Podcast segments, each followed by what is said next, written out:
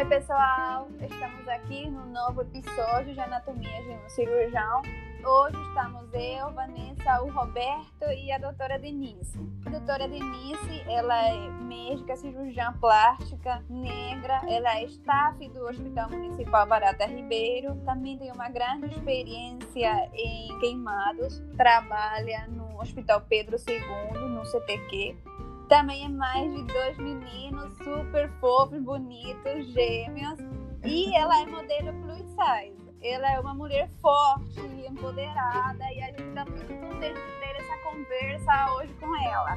Oi, Roberto. Oi, doutora Denise. Olá. Oi, Vanessa. Oi, doutora Denise. Olá, Vanessa. Muito obrigada por essa apresentação. Olá, Roberto. Eu estou muito feliz, gostei muito de receber esse convite para falar um pouquinho de mim. E adorei, eu adorei essa ideia do podcast, é o primeiro podcast que eu gravo e estou adorando essa experiência. E vamos lá, estou à disposição para a gente conversar bastante. Oi, doutora Denise, muito obrigado. É um prazer gravar esse episódio com a senhora e trazer um tema tão importante, tanto para a gente, e a Vanessa, que estamos conversando e aprendendo muito o que a senhora vai falar e o que tem a falar sobre esse tema, que é o racismo. Então, a senhora, como cirurgiã plástica, mulher, negra, forte, além disso, ativista sobre o movimento negro, eu acho que a senhora tem muita coisa a acrescentar. Eu queria também contextualizar o momento que estamos vivendo. Hoje, no momento da gravação deste episódio, estamos no dia 5 de junho, mas no dia 20 25 de maio, aconteceu algo muito importante, que foi a morte de um negro nos Estados Unidos, George Floyd. E a partir daí, várias pessoas nas redes sociais começaram a se manifestar. As pessoas começaram a falar um pouco mais a respeito do, do racismo, que é algo que está embutido na sociedade, que é esse racismo estrutural e que a gente tem tanto a aprender. Eu queria que a senhora falasse um pouco sobre a, a sua formação. Como a senhora chegou a ser cirurgiã plástica? quero que a senhora fale desde criança as dificuldades que a senhora teve até se tornar uma cirurgiã plástica conhecida como é hoje. Doutor Roberto, eu agradeço esse espaço para falar de mim. Gosto muito de gosto muito de conversar e falar. Eu acho que a gente tem que aproveitar sim as oportunidades para a gente tocar nesse assunto, já que racismo estrutural é um assunto que incomoda, é um assunto muito sério. Eu, graças a Deus, eu tenho que reconhecer a minha posição de privilégio, eu como pessoa negra, como criança negra, mas eu já sou filha de pais que têm o curso superior, meu pai é, é aposentado, os dois são aposentados, meu pai foi professor universitário, muito engajado na luta estudantil da Universidade Rural, também foi chefe de gabinete de reitor da Universidade Estadual Norte Fluminense e é uma figura negra muito inteligente, muito importante na sua comunidade, muito respeitado. A minha mãe, nutricionista, foi chefe do serviço de nutrição do INTO, do Instituto Nacional de Estomatologia e Ortopedia. Também é uma mulher negra muito forte então, os espaços que eu já chegava como criança, eu já tinha o respeito como família negra é, adquirido pela minha família, pelo meu pai e pela minha mãe. E eu tenho um irmão mais velho que é muito inteligente, sempre foi o primeiro aluno da turma, também é engenheiro agrônomo, como meu pai, é pesquisador da Embrapa. Então, assim, como criança negra, é, eu cheguei a, a sentir esse racismo estrutural das outras crianças, mas eu, eu, sempre cheguei num lugar privilegiado de ser a filha do professor universitário, a filha da nutricionista, a irmã do Davi, o primeiro aluno da turma, e sempre fui muito, né, muito inteligente, sempre fui primeira aluna da turma, sempre queria ser representante de turma, então sempre tive muito respeito dos meus amigos, dos meus colegas, das suas famílias e dos professores por conseguir esse lugar de destaque pela inteligência, pelas boas notas e pela estrutura que a minha família me deu, né? Então, assim, no, no meu vestibular, eu já tinha aquela pressão, porque o meu irmão foi primeiro lugar geral no vestibular que ele prestou. Então, eu já tinha aquela pressão, as pessoas já tinham essa expectativa de, ah, ele vai chegar e vai, vai, vai se sair bem na prova do vestibular. E, e essa foi a realidade. E eu também era pianista, comecei a tocar piano aos cinco anos, fiz o Conservatório Brasileiro de Música. Nessa decisão de fazer o vestibular para medicina, é, eu fiz o vestibular para piano na Unirio e nas outras faculdades fiz o vestibular para medicina. E fiz na época que ainda não tinha cota E meu pai sempre conta um episódio de dele estar, tá, né, depois que ele me levou para fazer a matrícula, eu fiz a faculdade na, na, Universidade Federal do Rio de Janeiro, que até hoje é uma das melhores faculdades do Brasil, bem reconhecida pela qualidade, e que os outros pais conversavam entre si, meio que todo mundo se conhecia, todo mundo era meio do mesmo cursinho, dos mesmos colégios. E eu vim de um colégio mais afastado, né, porque meu pai é professor da, da Universidade Rural, então eu, o meu colégio foi em Campo Grande, era o Colégio Belisário dos Santos, um colégio tradicional da época que já fechou, mas não era aqui os badalados do, do Rio, os colégios grandes badalados do Rio de Janeiro, então as pessoas meio que se conheciam, mas nem todas. E eu acho importante assim que no meu vestibular eram mais de 80 vagas e nós éramos, sem, num período antes das cotas, né? E éramos quatro negros numa turma de 82 alunos, numa população que mais né, de 50% da população negra, você tem uma minoria que conseguiu chegar lá na Universidade Federal para fazer medicina, né? A medicina é uma, uma das áreas brancas que, a gente, que permanece uma área predominantemente branca e de privilégio, né? Mas, enfim, eu fiz a faculdade na UFRJ. Na minha formação, eu fiz o, é, a residência em cirurgia geral no Hospital da Lagoa. Depois, eu voltei pra, para a UFRJ para a minha formação em cirurgia plástica. E, graças a Deus, estou muito feliz com essa área escolhida. É uma área que, que eu tenho uma paixão muito grande. Eu me formei na faculdade em 2001, então já tenho bastante tempo de experiência. A gente vai, né, ao longo do, da, dessa conversa, a gente vai, eu vou conversar um pouco dessa minha vivência, do racismo, mas é isso, acho que da minha formação era isso que eu queria falar para vocês. Uhum. Ah, sim. Parabéns, doutora. É, parabéns, doutora. Obrigada. E, doutora, quando a senhora decidiu fazer a faculdade de medicina, decidiu é, prestar prova para medicina, sentiu algum medo assim por causa do preconceito e tal?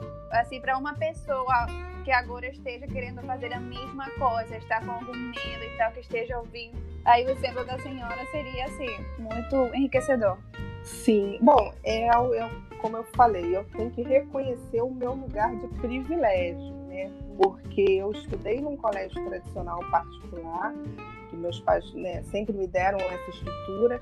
E eu não tive essa preocupação que eu sei que é uma preocupação de todos de, da faculdade de medicina. Ela tem ela é mais longa do que né, eu via os meus colegas formando começando a trabalhar antes de mim já que o curso de medicina são uns seis anos. E você precisa de uma estrutura, de uma estrutura para você poder estudar realmente, né? É um curso integral, precisa de muita dedicação, os livros caros. E eu, a minha família sempre me proporcionou é, essa estrutura. Mas eu acho que é uma preocupação real que as pessoas precisam ter, porque é muito tempo que é muito difícil você conciliar o trabalho e a, a faculdade de medicina, né? Então é realmente uma, até se fosse uma, uma faculdade particular, né? É, são altíssimo, o custo é muito alto, mesmo numa é, universidade federal. Mas eu acho que a pessoa tem que seguir os seus sonhos, sim, é, tem que fazer o curso que, você, que tem afinidade. É, é um vestibular muito, né? Na minha época era um vestibular muito disputado, eu sei que no Enem agora também é das notas mais altas, é a carreira mais disputada, mas acho que a pessoa precisa tentar seguir o sonho, sim, de, de entrar para a área que tenha afinidade, que tenha um interesse. Mas a preocupação existiu, sim, a preocupação existiu. É, doutora, a senhora falou que na época que a senhora entrou na universidade não existia cotas raciais. O que a senhora acha a respeito das cotas raciais? A senhora acha importante para a população negra? Eu acho fundamental. Eu acho que é um início.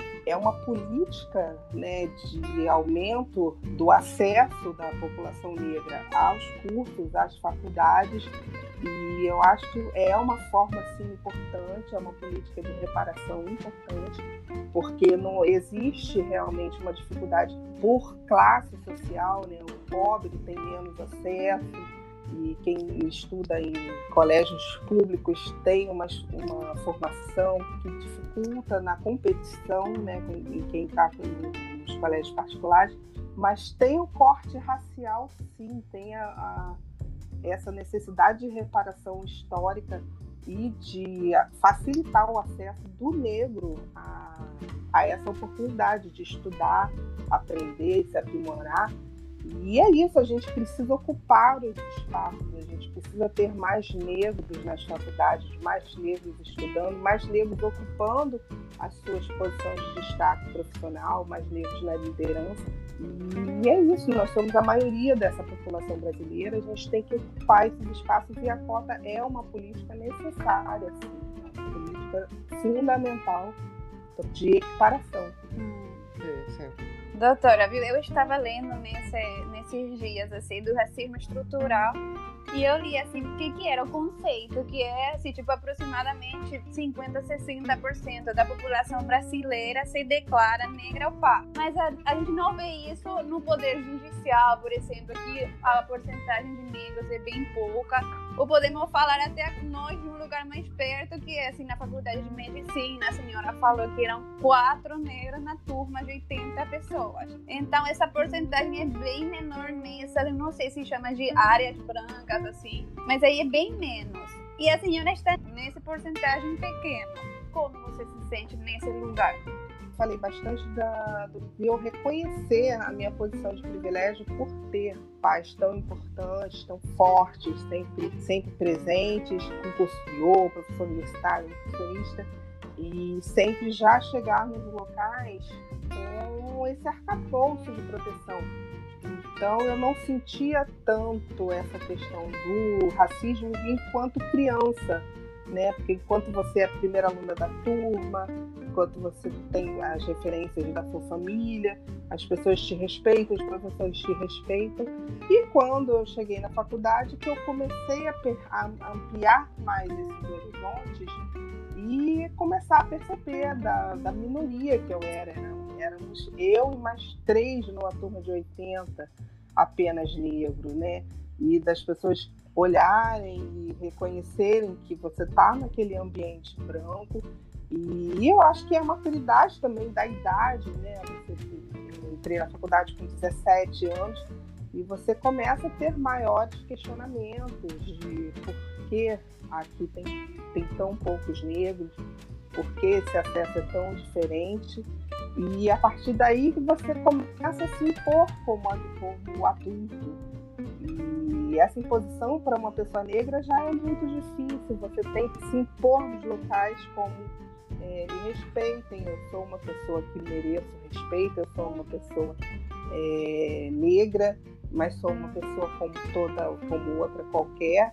Então você começa essa batalha que os negros vão reconhecer na minha fala, que é essa batalha de que eu tenho que ser melhor do que todo mundo, eu tenho que chegar antes que todo mundo, eu tenho que estudar mais que todo mundo, para ser reconhecido, para ser respeitado como uma pessoa, como uma boa estudante na faculdade de medicina, como uma boa profissional. E é uma batalha, é uma batalha, você precisa se impor e isso de ser referência, eu tenho muito orgulho disso, porque realmente as pessoas não reconhecem tanto é, o médico negro.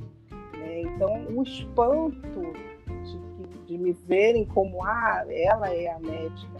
E é uma batalha, é uma imposição constante o tempo todo, porque assim, naqueles lugares já me conhecem, já, é, mesmo na faculdade, como me reconheciam como uma boa aluna e já médica formada, como me reconheciam como uma boa profissional, é, as pessoas tendem a te reconhecer como médica e não ver mais aquela pessoa negra. Mas a qualquer momento eu tenho que me impor e provar que eu sou uma médica e provar que eu sou boa, e, apesar dessa desconfiança, apesar desse preconceito, apesar desse olhar de que ah, se ela é a mulher negra, ela não é a, não é a médica. A pessoa nunca assume de cara que eu sou a médica do ambiente, entendeu? E incomoda, isso é uma batalha que cansa e, e você tem que se impor o tempo todo.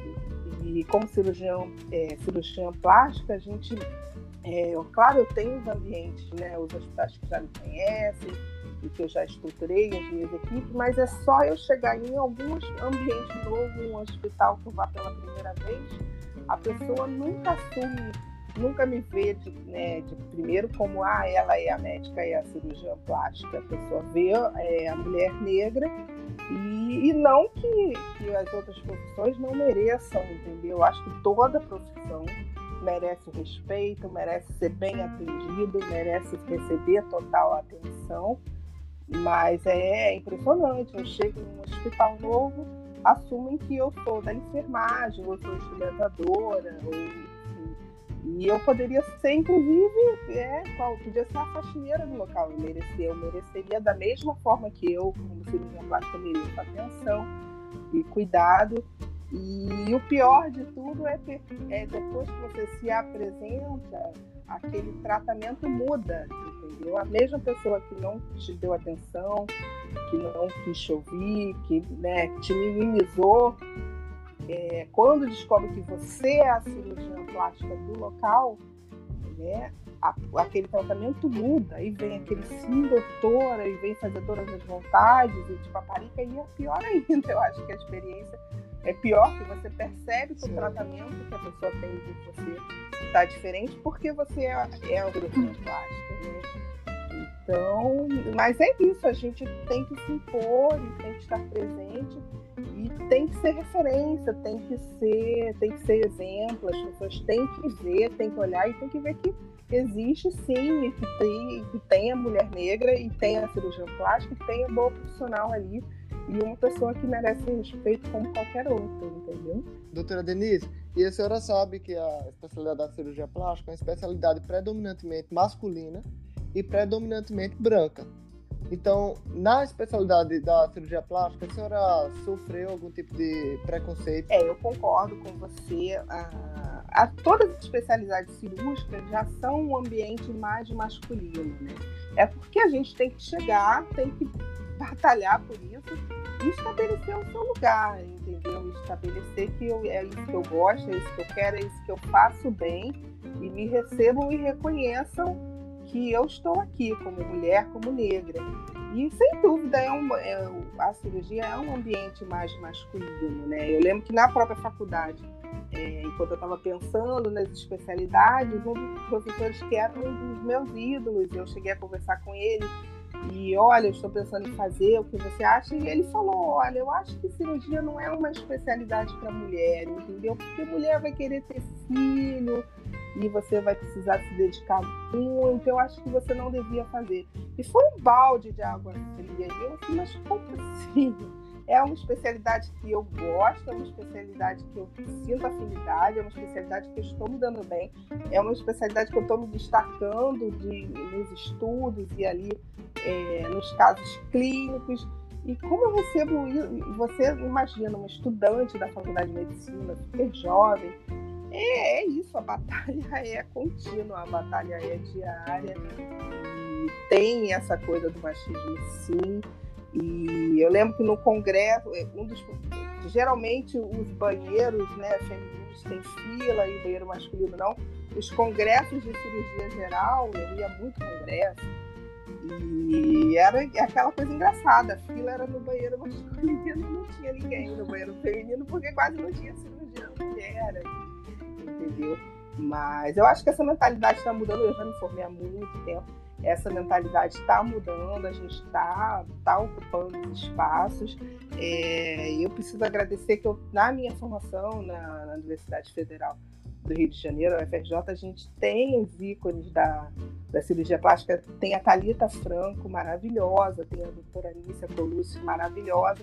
E elas são dessa luta, entendeu? Da mulher da medicina, elas são dessa luta da mulher cirurgiã. Então, desde a minha faculdade, quando eu fiz a matéria efetiva de cirurgia plástica, eu já admirava e já tinha como referência de que sim, a mulher pode ser sim, pode ser mãe, a mulher pode ser sim bem sucedida, a mulher pode ser feliz e pode ser boa, pode ser uma profissional de referência, pode ser excelente tecnicamente, entendeu? Eu acho que eu tive os melhores exemplos na faculdade e é um mundo machista, é um mundo masculino sim, mas a gente tem que chegar e ocupar, entendeu? Do mesmo jeito. E é essa parte do, E essa parte do racismo é, é, é uma realidade. São poucos os negros que chegam nesse. Né, são pouquíssimos os que chegam na faculdade, que conseguem fazer a faculdade. Mas a gente tem que chegar, a gente tem que estar ali, tem que estar de referência, tem que ser exemplo. Eu acho que a forma que a gente vai mudar esse racismo estrutural é justamente ocupando os espaços e sendo referência e as pessoas tendo exemplos, bons exemplos grandes profissionais, que os negros estão ali batalhando, porque o negro tem que ser o melhor para se destacar, entendeu? Tem que ser, o negro tem que, tem que estudar mais, tem que se esforçar mais. Isso é uma realidade, isso é uma realidade. A gente, para se destacar, tem que provar que a gente é bom, entendeu? Isso é mais uma batalha que o negro enfrenta. Doutora Denise, a, a senhora falou que precisa se impor sempre e é uma batalha constante.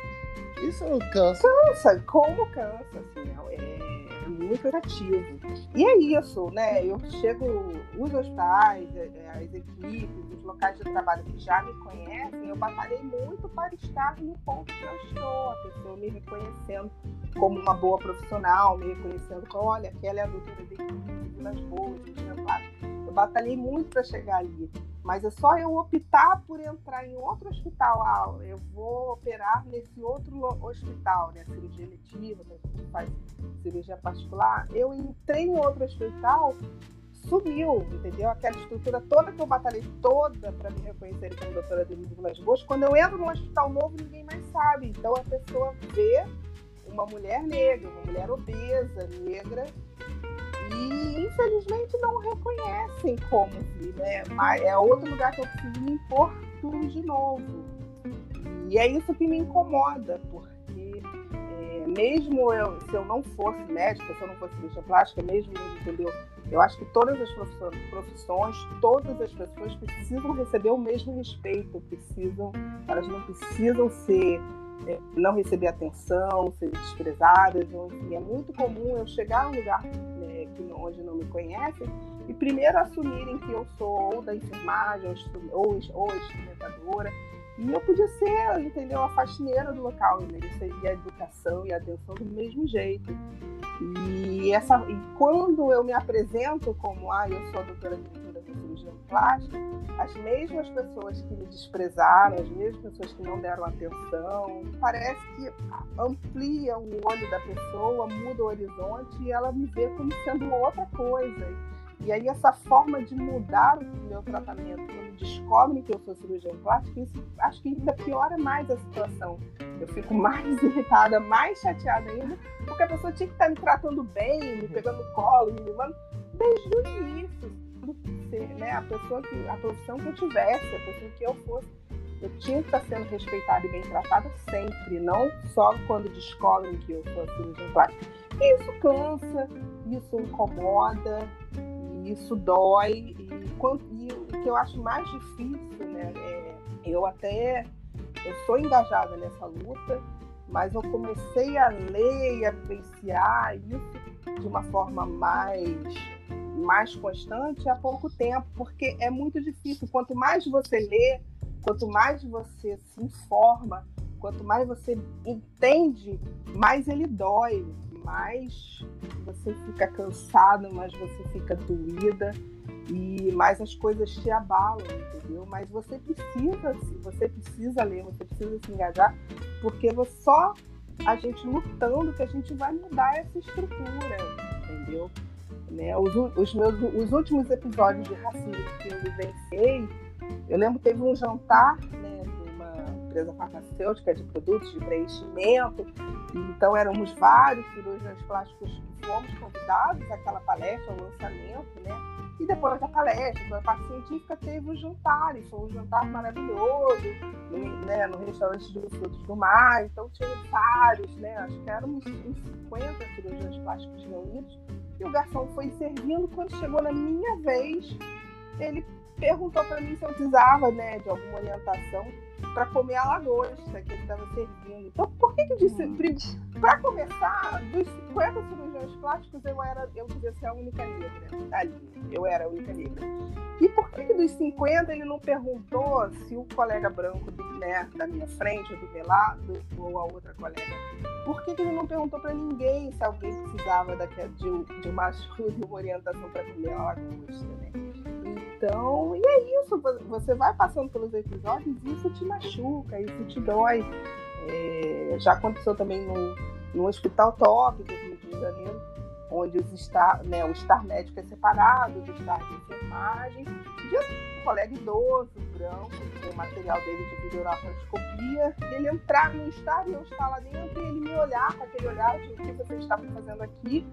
E eu olhei para ele de volta com um olhar de por que você está me olhando com esse olhar, né? E quando eu vi esse olhar, eu me apresentei e ele ficou muito sem graça, muito sem jeito. E, e o problema é que você fica nessa situação de que te machuca, te dói, mas você vai levar ao embate, você vai orientar a pessoa, você vai conversar com a pessoa, você vai brigar, vai descarregar a raiva que você sentiu pela reação dessa pessoa na hora. E, enfim, é, vou ficar aqui muitas horas falando de cada episódio, cada coisa pela qual eu passei, e que nem sempre o colega branco entende, o colega branco fala ah, mas é, deve ter sido impressão sua, ou não é bem assim. Ou imagina, você é Denise Vilas Boas, entendeu? Todo mundo te conhece, todo mundo te reconhece, sabe que você é cirurgião plástico. Mas só quem vivencia as situações sabe o quanto isso é ruim, o quanto isso é cansativo. E depois que meus filhos nasceram, né? Eu tenho o Davi, que são os meus gêmeos de 4 anos de idade é, isso me dói muito mais, porque eu quero um mundo melhor para eles, entendeu? Então você tem que se preocupar em educar, em criar uma consciência negra, ensinar ele que esse racismo estrutural existe, como que eles vão se blindar e se proteger disso, é muito difícil, é muito, do, é muito doído. E vendo essas situações, né? Porque isso sempre, né? Violência policial, a morte, de negros sem motivo, sem justificativa, isso sempre ocorreu e a gente sempre vai ficar é, muito preocupada com isso, mas é inevitável você é, associar que podia ser um filho, entendeu, ali. E isso dói muito e eu acho que o que a gente tem que fazer é mudar isso, porque eu quero um mundo melhor para eles. Ah, legal, doutora. Doutora, é, diante da luta constante dos negros em relação ao racismo, existe algo dentro da, dessa luta chamado mimetismo, que um exemplo comum é o, por exemplo, o negro tentar assumir algumas características caucasianas. A senhora fica chateada quando vê alguma paciente negra no seu consultório e fala assim, ah, quero ficar com aparentar o nariz com as características é, de pessoas da, da, raça caucasiana mesmo, por exemplo, a gente sabe que na cirurgia plástica existe o nariz negroide, que é o nariz com a descrição, né, de um nariz padrão da raça negra, que seria com a base larga, o dorso mais baixo. O que, é que a senhora acha assim, relação a isso? Não, eu não fico, não, não é uma questão de ficar chateado ou não. Eu acho que em tudo da cirurgia plástica, né, mesmo independente de ser isso, de querer características de outra raça ou não, a gente precisa explicar muito para o paciente que o que o, todo o resultado que a gente vai conseguir é uma melhoria da estrutura do corpo que a paciente tem, entendeu? Então não adianta uma paciente chegar e querendo, ah, eu quero ter esse ouvido dessa atriz, eu quero ter esse nariz desse ator a gente tem sempre né, trazer para a realidade que a cirurgia plástica não é uma mágica que a gente muda ali no Photoshop. Não, a gente trabalha com a estrutura do corpo da paciente.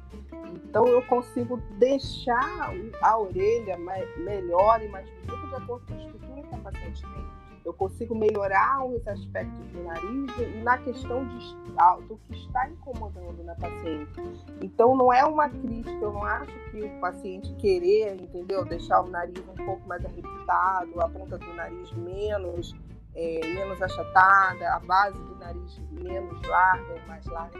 Eu acho que a, gente tem que ter o um bom senso, entendeu? Porque é, a pessoa é, é uma pessoa negra, ela sempre vai ser uma pessoa negra, ela sempre vai ter uma face negra e um nariz negro. Mas eu consigo deixar esse nariz com características né, que a pessoa queira, mais bonito, mais simétrico, mais harmônico em relação é, à estrutura total, e eu consigo deixar um nariz negro sendo um nariz negro mais bonito, entendeu?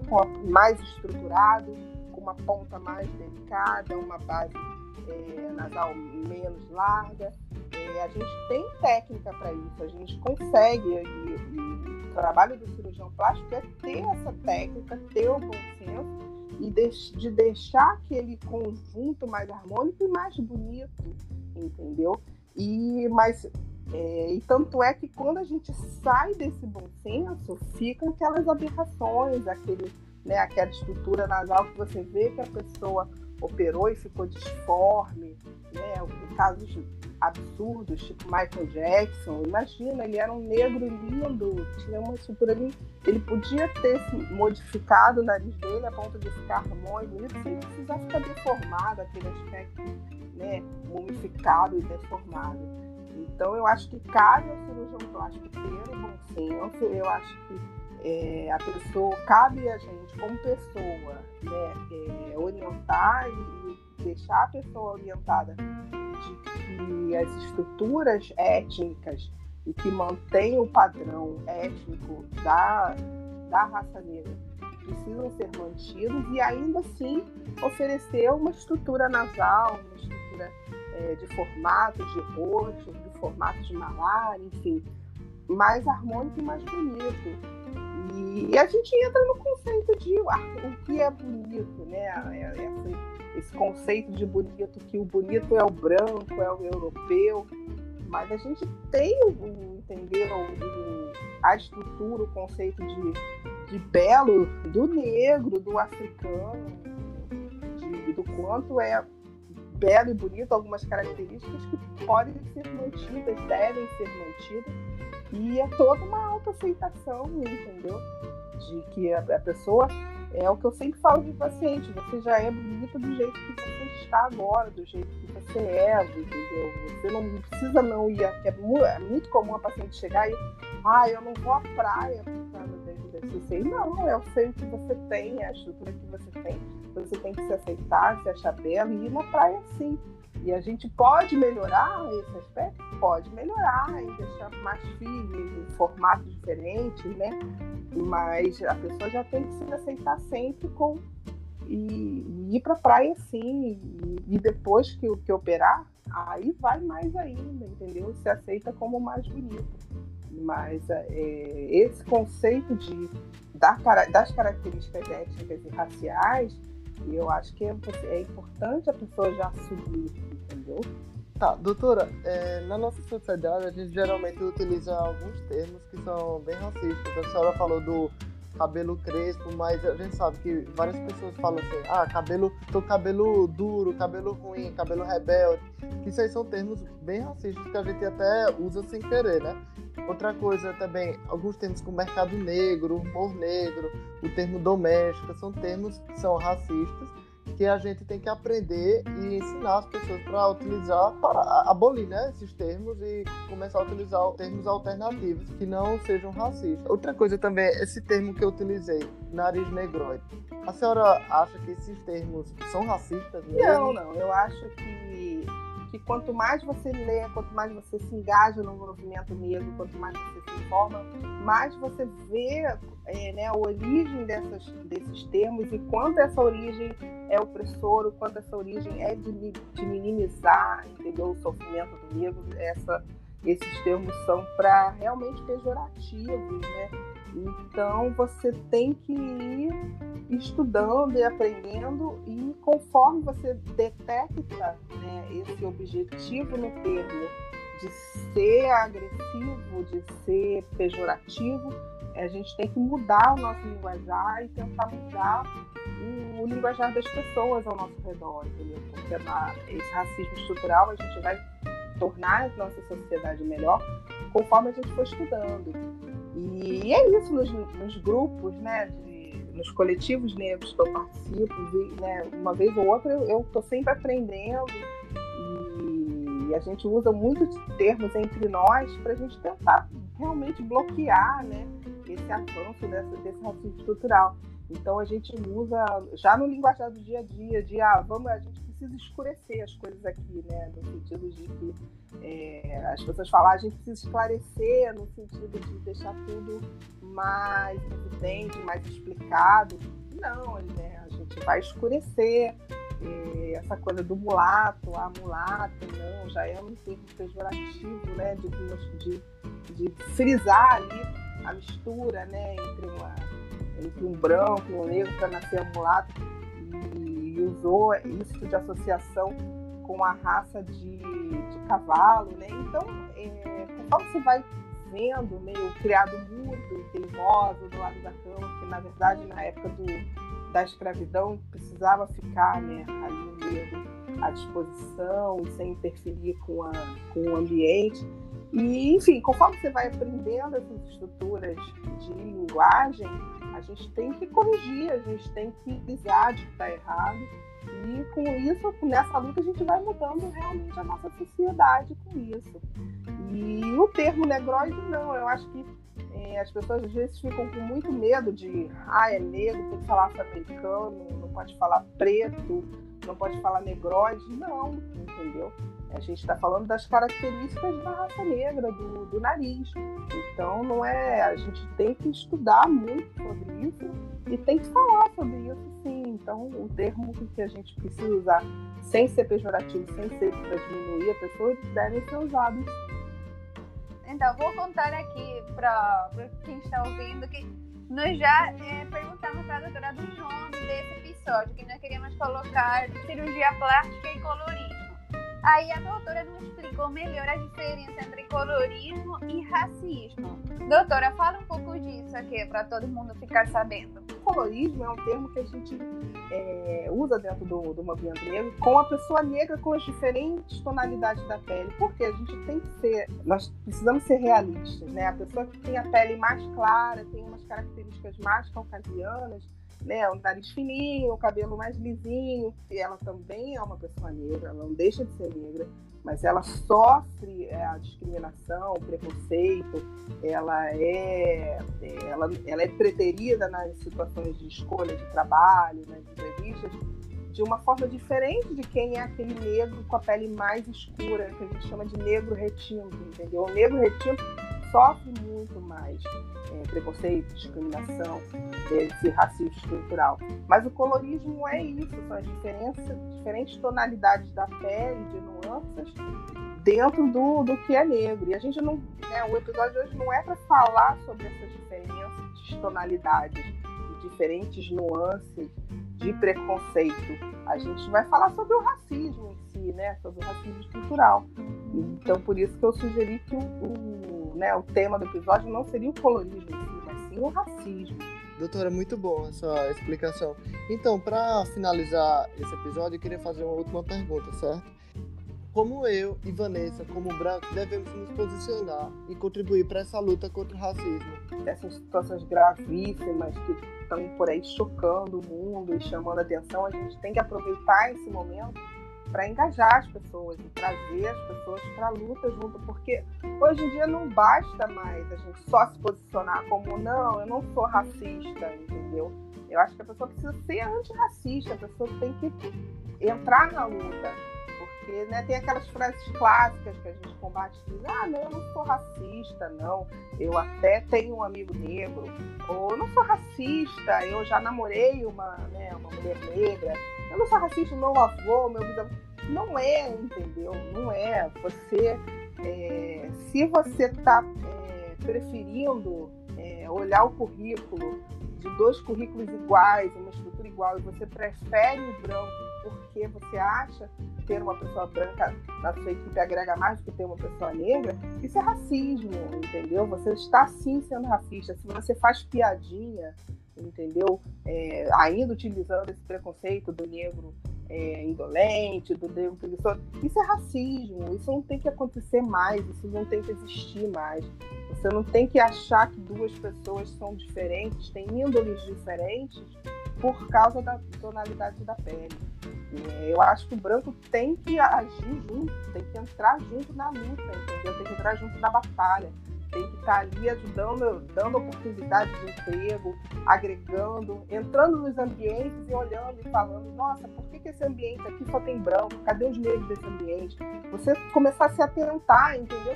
Você entra num restaurante, o negro está ali só como garçom, o negro está só dentro da cozinha.